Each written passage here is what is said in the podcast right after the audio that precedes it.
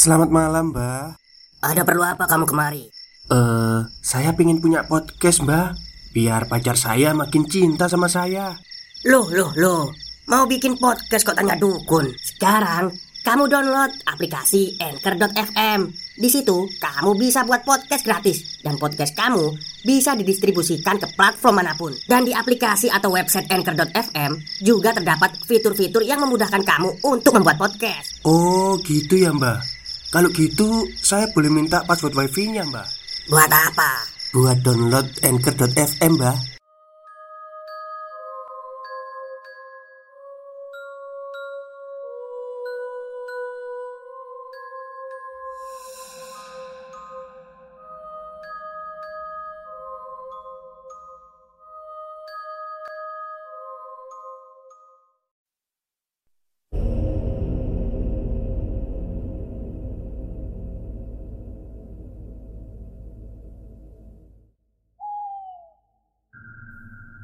Assalamualaikum warahmatullahi wabarakatuh. Halo semuanya, jumpa lagi dengan saya Chow Sing Sing Kurator dari podcast Horror Night Story. Halo apa kabar semuanya? Semoga kalian semua sehat-sehat ya. Dan seperti biasanya pada malam hari ini saya kembali Dan akan menghadirkan sebuah kisah mistis untuk kalian semua Kisah mistis kali ini saya datangkan dari tweet twitternya Mas Kalong Yang menceritakan tentang ruang kelas Yang pernah digunakan untuk bunuh diri. Seperti apa kisahnya? Mari kita simak. Halo, aku gadis. Aku bersama keluarga pindah keluar kota karena ayahku mendapat dinas kerja yang mengharuskan kami pindah keluar kota. Ayah adalah kepala mekanik mesin perkapalan di salah satu perusahaan yang ada di Natuna. Kini dia harus pindah dinas kerja di kota lain. Pasti sangat kurang asyik karena kami semua harus ikut, dan aku juga harus pindah sekolah suasana, dan teman-teman yang asing pastinya. Sudah dua minggu aku ke sini, kota, suasana, dan lingkungan baru. Belum mengenal sama sekali daerah di Pulau Jawa ini. Hari itu aku dibangunkan oleh ibuku yang sedari tadi sudah memasak untuk sarapan keluarga. Aku yang terbiasa membantu ibu menyiapkan sarapan, lalu mandi, kemudian sholat subuh. Kebetulan hari ini aku ikut ujian untuk masuk di sekolah baru. Sekolah yang tanpa satu orang pun aku kenal. Aku yang harus bisa membawa diri di kota yang ramai penduduk dan jalanan macet setiap paginya. Pilihan SMU negeri atas pendapat orang tua sekolah favorit di kota ini. Setelah aku mengikuti tes dan menunggu pengumuman masuk, aku berharap semoga diterima. Aku sudah berusaha semaksimal mungkin dan kini tinggal berdoa. Ya Allah, semoga diterima. Sekolah baru, teman baru, suasana baru. Yang mesti aku pertahankan adalah selalu menjadi juara kelas seperti ketika aku di bangku sekolah dasar hingga SMP. Pengumuman hasil tes penerimaan siswa diterima orang tuaku, dan esoknya aku sudah bisa mulai masuk sekolah. Aku masuk di kelas 11B. Alhamdulillah, aku lolos tes penerimaan siswa. Alhamdulillah ya nak, kamu diterima di sekolah baru Ucap ibu sembari memelukku Ya bu, Alhamdulillah Balasku. Tambah rajin ya belajarnya Tetap harus jadi juara kelas. Suara lembut khas ibuku menyemangati. Iya bu, doain gadis selalu ya. Iya Doa ibu selalu menyertaimu Juga adikmu. Sudah persiapkan untuk besok mulai sekolah Imbuhnya.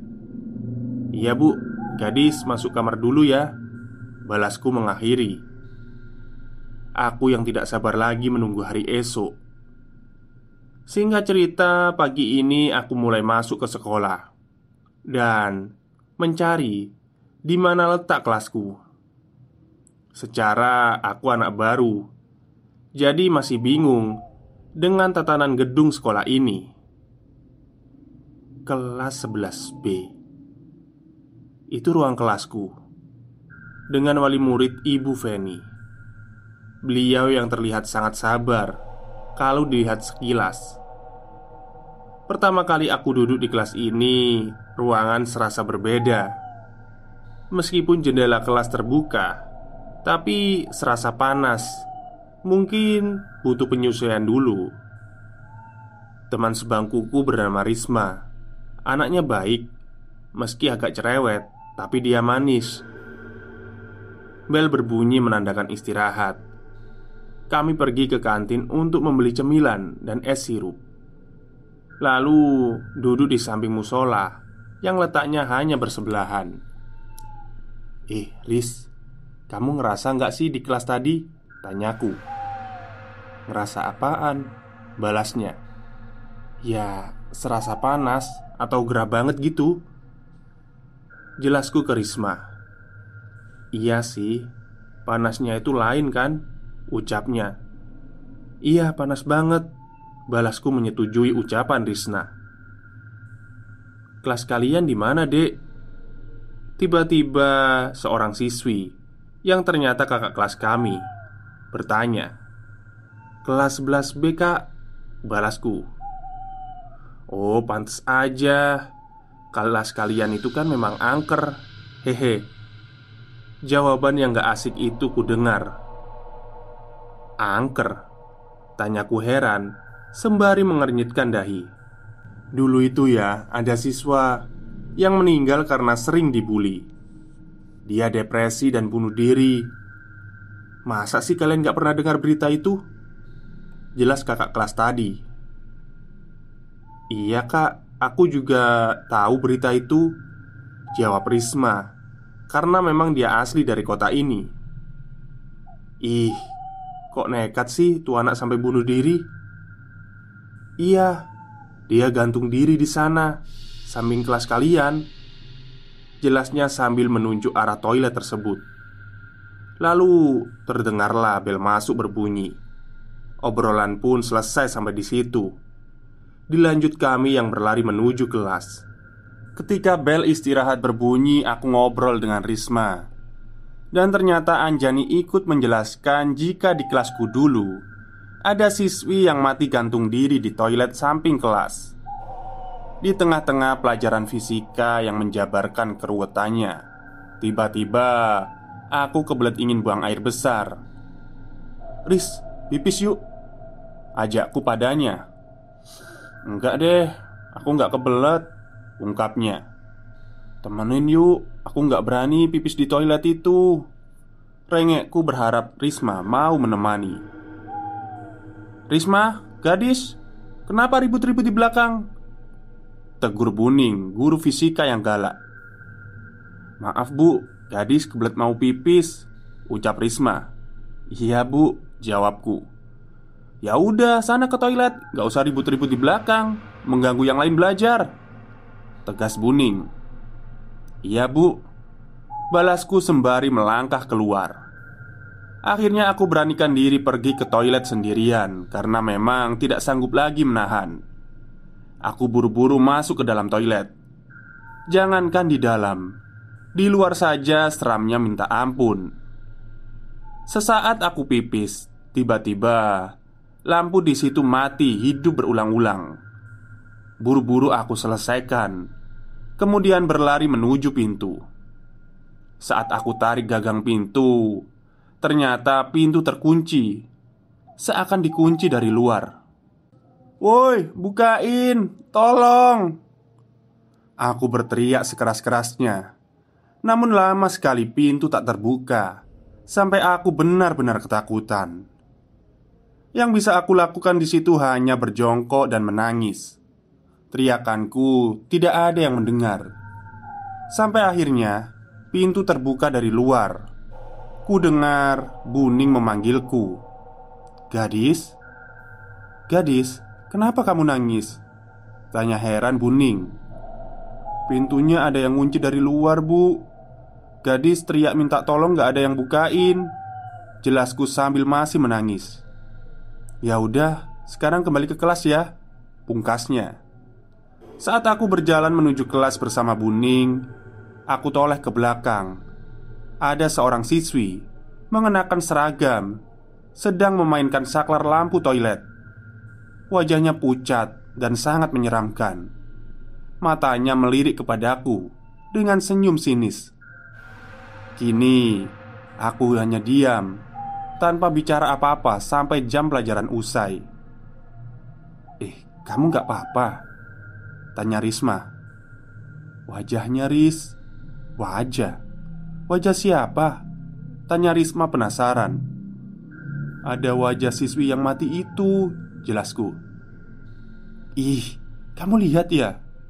Tanya Risma yang kaget Sembari menggenggam erat tanganku Aku melamun Masih terngiang-ngiang wajah siswa itu Saat Risma menepuk bahuku sambil menyebut namaku Spontan aku marah-marah ke dia Yang membuatku takut. Semua melihatku dengan tatapan aneh. Sampai ada salah satu teman yang memegangi tanganku. Sontak aku teriak histeris. Lalu aku berlari ke arah toilet dan pingsan. Tepat di mana siswi pucat memainkan saklar lampu toilet. Aku terbangun Dan sudah berada di UKS Ada Risma yang sedang menemaniku Alhamdulillah kamu sudah sadar Ucap Risma Aku kenapa Ris? Kenapa aku di sini? Tanya aku yang sama sekali tidak ingat apa-apa Kamu kesurupan, Dis Jelasnya Hah? Kesurupan? Sejenak terdiam merasakan tubuh ini merasa lemas Begitu juga dadaku Yang rasanya panas sekali Kamu istirahat dulu aja Aku mau kembali ke kelas Nanti istirahat kedua aku ke sini lagi Oh ya udah makasih ya Risma yang berlalu kembali ke kelas Kini aku sendirian Rasa takut muncul lagi. Wajah itu membayangiku, seakan tak mau berpaling. Dadaku semakin terasa panas. Keringat dingin mulai keluar. Aku hanya bisa berdoa sebisaku. Aku amati seluruh ruangan ini. Dari sudut mataku terhenti di satu titik yang kini sosok itu berdiri dengan kepala tertunduk. Rambut sepunggung menutupi mukanya. Apa yang bisa gadis lakukan dengan kondisi yang masih lemah itu? Dia menyaksikan sosok seram itu di sudut ruangan. Aku takut. Dengan segera aku berlari untuk meninggalkan ruangan itu. Namun tak bisa. Badanku terlalu lemas. Akhirnya aku pun terjatuh. Saat aku berusaha untuk bangun, Aku melihat ada sepasang kaki tengah berdiri berada di depanku. Perlahan ku angkat kepalaku pelan sekali, memberanikan mata ini untuk melihat sosok yang ada di depanku. Seorang pria paruh baya yang tak ku kenal sedang tersenyum. Pria itu mengulurkan tangannya untuk membantuku berdiri. Tanpa ragu, aku meraih tangan pria itu Stop, stop. Kita break sebentar. Jadi gimana? Kalian pengen punya podcast seperti saya? Jangan pakai dukun, pakai Anchor. Download sekarang juga. Gratis. Keanehan tidak sampai di situ. Pria itu mengajakku untuk ikut dengannya. Aku pun mengikutinya dengan tanpa rasa ragu ataupun takut.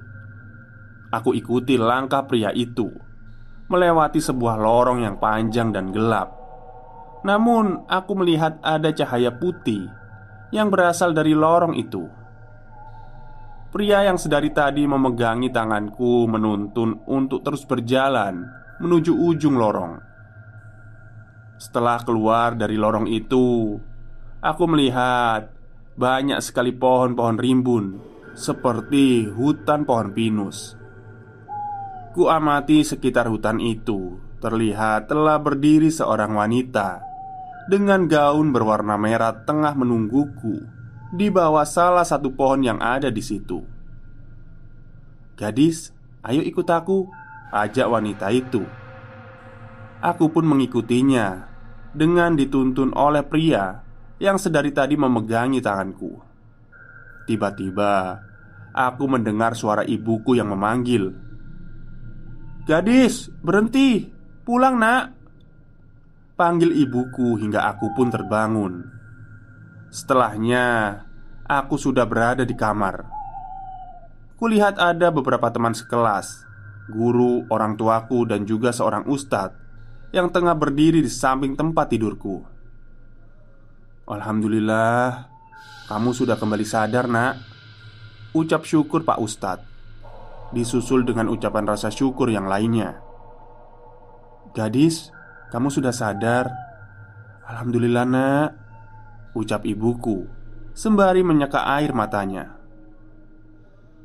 Gadis kenapa bu?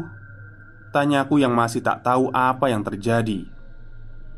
Tadi ada yang mau ngajak kamu masuk ke alam gaib nak. Alhamdulillah kamu segera tertolong. Tutur Pak Ustadz. Iya nak, Alhamdulillah Kamu sudah sadar kembali. Sekarang kamu istirahat dulu ya Biar teman-teman dan gurumu menunggu di ruang tengah Bungkas ibuku. Iya bu. Ternyata aku kerasukan lagi di sekolah dan dibawa pulang oleh guru dan teman sekelasku. Aku tidak ingat apa pun.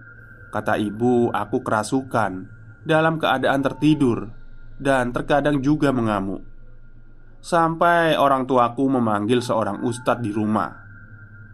Hari pertama aku masuk sekolah sudah mendapatkan kejadian yang tidak mengenakan. Setelah kejadian itu, aku mendapatkan izin dari pihak sekolah untuk belajar di rumah sampai kondisiku benar-benar membaik.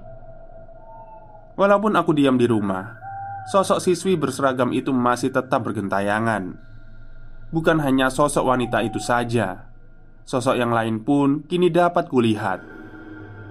Aku juga sering kesurupan setiap kali melihat sosok wanita menyeramkan itu, sampai upaya penutupan indera keenamku dilakukan dengan cara dirukyah oleh ustadz yang tempo hari membantuku itu. Sudah hampir seminggu aku tidak masuk sekolah. Aku rindu belajar, bercanda, dan mengobrol bersama temanku. Namun, masih ada rasa takut yang menyelimutiku, yang membuatku tak ingin masuk sekolah.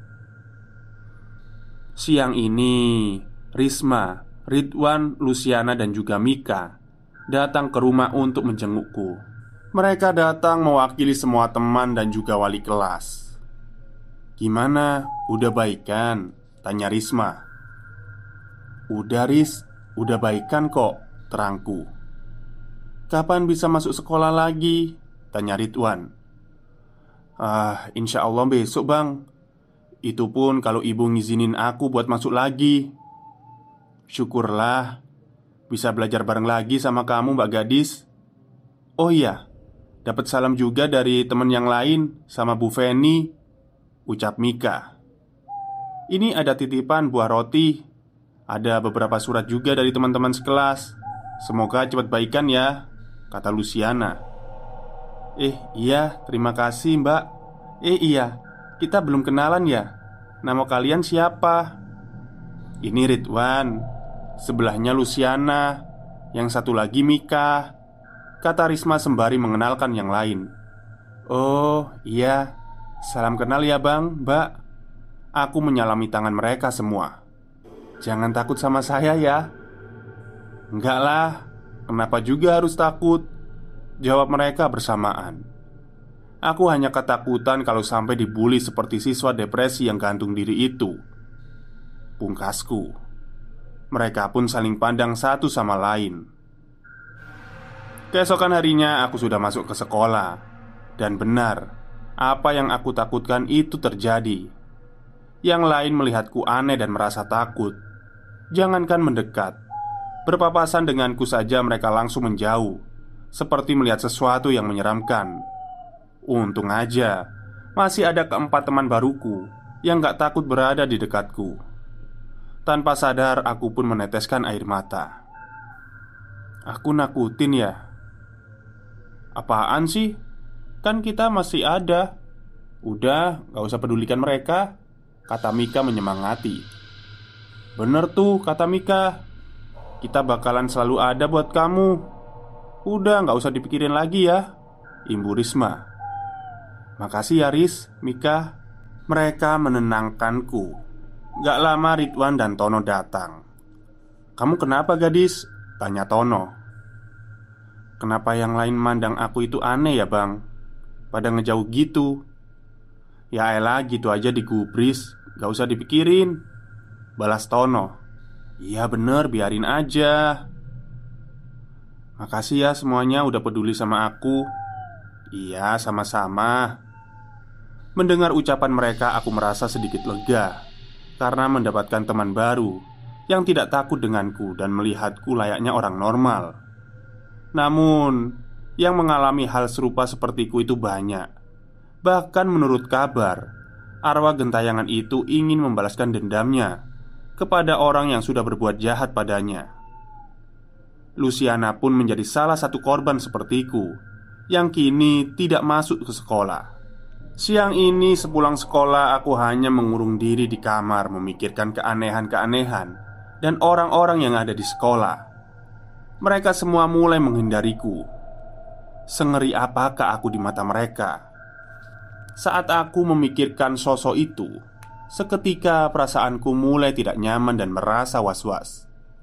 Tiba-tiba terdengar suara seperti memanggil, "Gadis, gadis, gadis." Suaranya lirih tapi jelas. Tiga kali dia menyebutkan namaku. Seketika aku bergidik ngeri Hingga seperti ada yang memaksa untuk melihat ke arah lemari. Sosok itu sudah duduk di atas lemari Dengan sorot mata menjegil Memandang ke arahku. Suara cekikikan memekik telinga Kemudian melompat menabrakku Dengan posisi tertindih. Tangannya mencekik leher. Aku mencoba berontak sekuat tenaga Tapi semuanya percuma semua badan terasa kaku. Teriakku juga tidak mengeluarkan suara. "Kamu harus mati sepertiku, gadis," katanya. Tangannya mencengkram kuat leherku. Suara yang sangat menyeramkan. Tiba-tiba, aku diseret oleh wanita bergaun merah itu. Dipasangkan rantai di kedua tangan dan kakiku, menyeret tubuhku yang sedang meronta. Makhluk itu bertubuh besar dan tinggi, berkepala seperti banteng, dan memiliki sepasang tanduk bermata merah. Giginya mencuat tajam keluar dengan taring yang besar. Di sekelilingku kini dipenuhi dengan wujud manusia dengan muka pucat. Bahkan ada banyak tangan yang mencoba meraihku. Wajah-wajah itu semakin lama semakin mendekat. Hingga aku lihat ada kilatan menyambar iblis yang menyeretku Yang kini mulai terbakar dan menghilang semuanya. Pak Ustadz membantuku untuk berdiri dan melepaskan rantai yang mengikatku. Ayo pulang duk Ajak Pak Ustadz. Aku takut pak Balasku sambil terus menangis. Ini bukan dunia kita Ayo pulang Pungkasnya. Dan saat aku membuka mata hal itu terjadi lagi. Aku tersadar yang sudah dikerubungi oleh ibu, ayah, adik, dan juga Pak Ustadz. Ibu, gadis takut, isakku. Sudah nak, banyak doa ya Kata ibu yang kini memelukku sambil menangis Gadis sudah di rumah, jangan takut Kata Pak Ustadz Alhamdulillah Semua ini karena Allah semata Pak Adi Mari, saya mau bicara dengan Pak Adi di luar. Adi itu bapakku. Aku di kamar masih ditemani oleh ibu dan juga adik. Ketakutan itu terus menghantui. semua makhluk-makhluk itu tak pernah berhenti ingin membawaku ke alam mereka. Singkat cerita, akhirnya aku diajak ke tempat saudara ibu atas anjuran ustadz. Kebetulan saudara ibu juga seorang ustadz yang merangkap sebagai dalang. Menurut beliau, mata batinku terbuka dengan bertambahnya usia saat ini. Beliau yang bisa menutup mata batinku karena masih ada keterikatan darah keturunan. Memiliki indera keenam itu tidak enak menurutku, sangat menakutkan. Sampai beliau berkata, "Suatu saat nanti, kalau sudah waktunya, kamu akan kuat dan bisa membantu yang lain dengan kelebihanmu."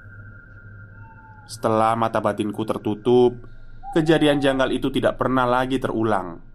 Tidak pernah lagi kesurupan, dan hari-hariku mulai normal. Aku juga berpindah sekolah lagi karena rasa takutku yang belum hilang di sekolah itu. Hanya saja, aku masih merasakan kalau arwah itu masih mengawasiku. Kita hanya berseberangan dengan dimensi yang lain. Kapan pun mereka bisa menyeberang tirai pembatas ini untuk menyeret kita ke dalam alam mereka. Persiapkan hati kita kepada Sang Maha Penolong. Kelas 11B masih dengan keangkerannya sampai detik ini. Walau aku tidak lagi memasuki ruangan itu, tapi misterinya selalu aku ingat. Demikian kisah gadis di masa remajanya. Maaf, tidak bisa menuliskan kisah saat Mbak Gadis sudah bisa mengendalikan kebatinannya saat ini. Karena sangat panjang Mungkin di lain kesempatan akan saya tuliskan. Saya Ipen Alzikra Berterima kasih kepada segenap pembaca Narasumber yang mempercayakan kisahnya saya tuliskan. Semoga sehat selalu Diberikan keselamatan untuk kita semua. Wassalam Oke, itulah kisah panjang dari tweet twitternya Mas Kalong ya Yang menceritakan tentang sekolah atau seorang gadis yang bunuh diri. Ya mungkin saja arwahnya masih ada sampai saat ini Tapi kita nggak tahu ya. Tapi agak ini ya ceritanya agak bulat juga ya. Ya semoga kalian mengerti apa yang saya bacakan pada malam hari ini Baik, itu saja pada malam hari ini. Semoga kalian semua terhibur. Selamat malam dan selamat beristirahat.